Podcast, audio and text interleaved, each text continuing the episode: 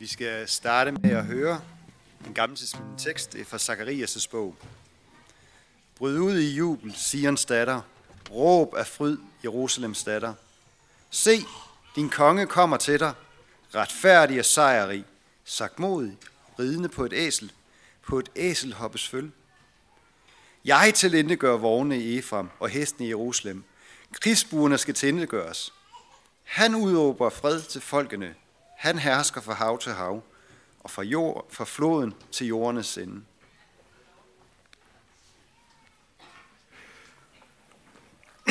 Og fra Nytestamente skal vi lytte til øh, Filipperbrevet kapitel 2, en kort tekst, en sang kan man nærmest sige, en hymne. Øh, og det er også dagens prædiketekst. Selve beretningen om, øh, om indtoget i Jerusalem, det har vi overladt til Joyful Gospel at fortælle for os senere. Men vi skal lytte nu til øh, Filipperbrevet kapitel 2, hvor der står, I skal have det sind over for hinanden, som var i Kristus Jesus. Han, som havde Guds skikkelse, regnede ikke for et rov at være lige med Gud, men gav afkald på det, tog en tjeners skikkelse på, og blev mennesker lige. Og da han var trådt frem som et menneske, ydmygede han sig og blev lydig ind til døden. Ja, døden på et kors.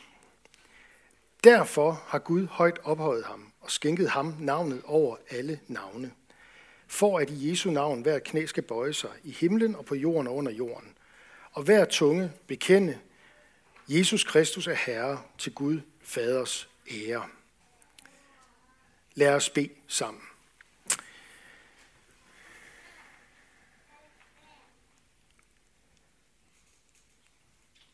Gud, vi beder dig om, at du vil åbne vores hjerter, så vi kan tage imod dit ord og forstå det og glæde os over at være mennesker og over at være kristne. Amen. Det er jo en... Øh, altså, det her, det er en, den, den har karakter af en salme, den her, den her tekst her. Det er et, et digt, eller en hymne, eller hvad du nu vil.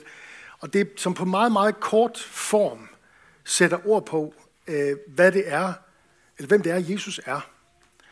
Øh, den gør det på så kort form, at der er nogen, der mener, at, øh, at det er noget, Paulus han har, øh, han har hørt i øh, de allerførste menigheder som en form for trosbekendelse, og som han så citerer i sit brev her. Det kan også være, at han bare selv har fundet på det, og han var en super dygtig poet. Hvem ved? Det, det ved vi ikke helt, men det er i hvert fald meget, på meget kort og koncentreret øh, en meget kort og koncentreret form, sådan en magiterning af, hvad det er, det nye testamente siger om Jesus.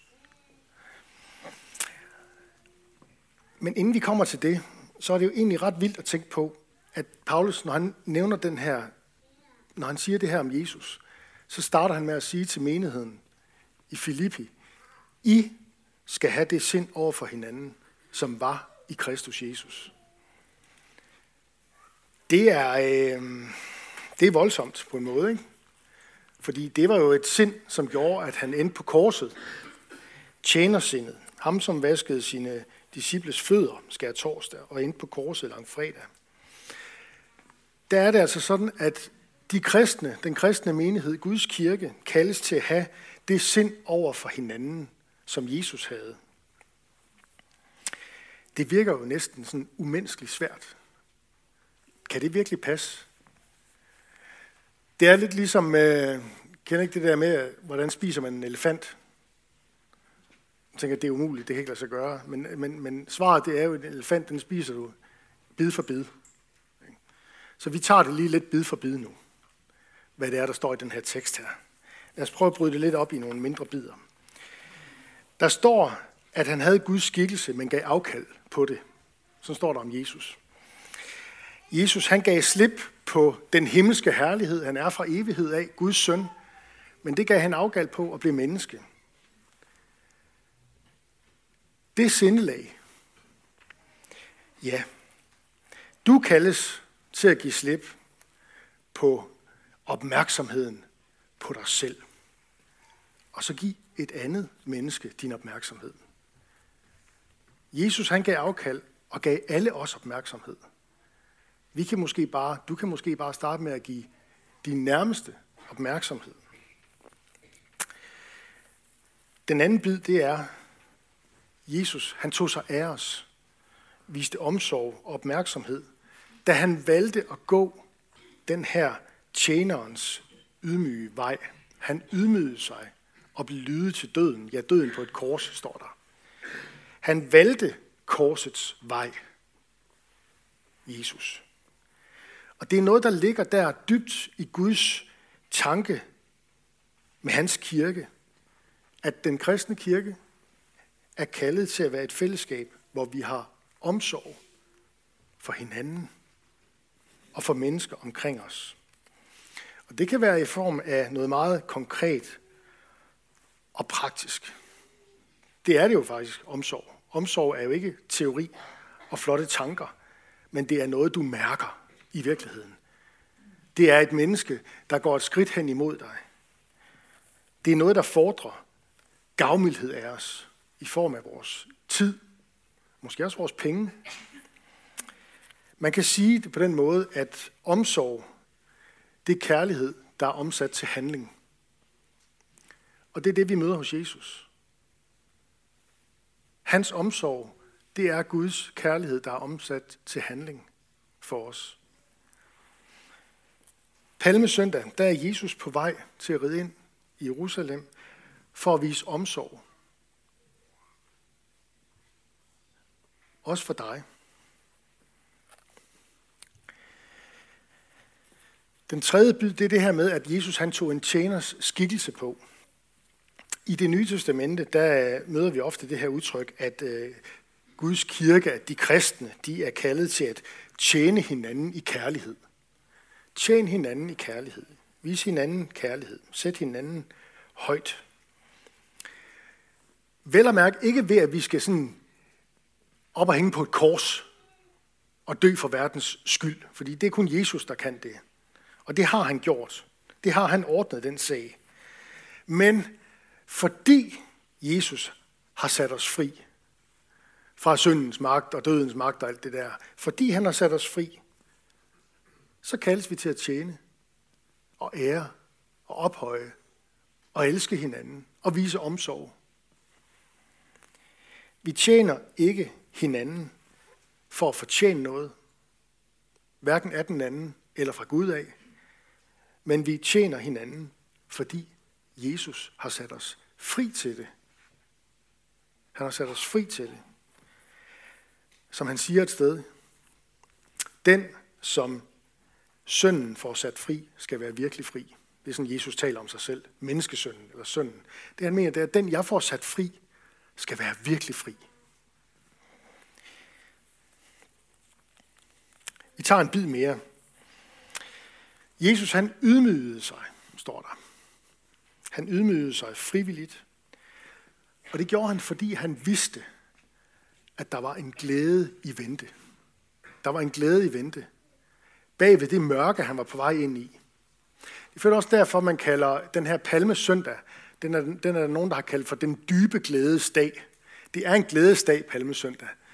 Men samtidig, så ved vi jo også, fordi vi, vi, vi nærmer os den, på den vi, vi nærmer os den efter, at det er sket for 2000 år siden, så vi ved godt, hvad der sker videre hen. Den glæde, der ventede Jesus, det var på den anden side af død. Af lidelse og død. Og opstandelse. Jesus han vidste, at han ville komme til at se mennesker glæde sig over, at deres synd og skyld var slettet ud på grund af det, han skulle gøre nu i de kommende dage i Jerusalem. Han ydmygede sig, fordi han vidste, at det ville føre noget rigtig, rigtig godt med sig. Det ville føre velsignelse med sig. Sådan er det også med os. Vi skal have det samme sind som han. Vi tjener hinanden ved at lade andre få glæde af de evner og ressourcer og talenter og noget gaver, som vi selv har fået givet. Det kan være noget praktisk. Det kan være en økonomi, der fungerer for dig. Det kan være, at du har god tid. Eller det kan være andre områder, hvor vi kan give til hinanden, og vi kan tjene hinanden med Jesus som forbillede. Det at tjene, det er ikke noget, vi gør, fordi vi ønsker at fortjene noget, eller få noget tilbage. Det at tjene og at modtage, fra andre, det er en gave. En gave ikke, ikke alene fra et andet menneske, men dybest set fra Gud af, som jo har skabt os og sat os sammen i fællesskab. Det er så at sige en spejling af, hvem Jesus han er. Et udtryk for Guds omsorg og kærlighed omsat i praksis. Også igennem hans kirke. I skal have det samme sind som Jesus. Sådan starter Paulus den her, øh, den her trosbekendelse her. Og så kommer vi lige, øh, så lige vil jeg lige slutte med at knytte et par ord til den her, øh, det her, øh, øh den her trosbekendelse, eller den her hymne her. Øh, jeg kommer til at tænke på det her med, at vi hører jo dagligt om kampe i Ukraine, om mennesker, der flygter. Men vi hører også om nogen, der bliver tilbage og kæmper for deres land. I dag, der hører vi om Jesus. Vi møder en beskrivelse af Jesus, som går ind i en kamp og kæmper og vinder. Men han gør det på en måde, der adskiller sig fra alle mulige andre kampe, for det ser ikke ud som en sejr. Det ser ikke ud som en sejr. Det ligner ikke en sejr. Det ligner det modsatte. Det ligner det ultimative nederlag.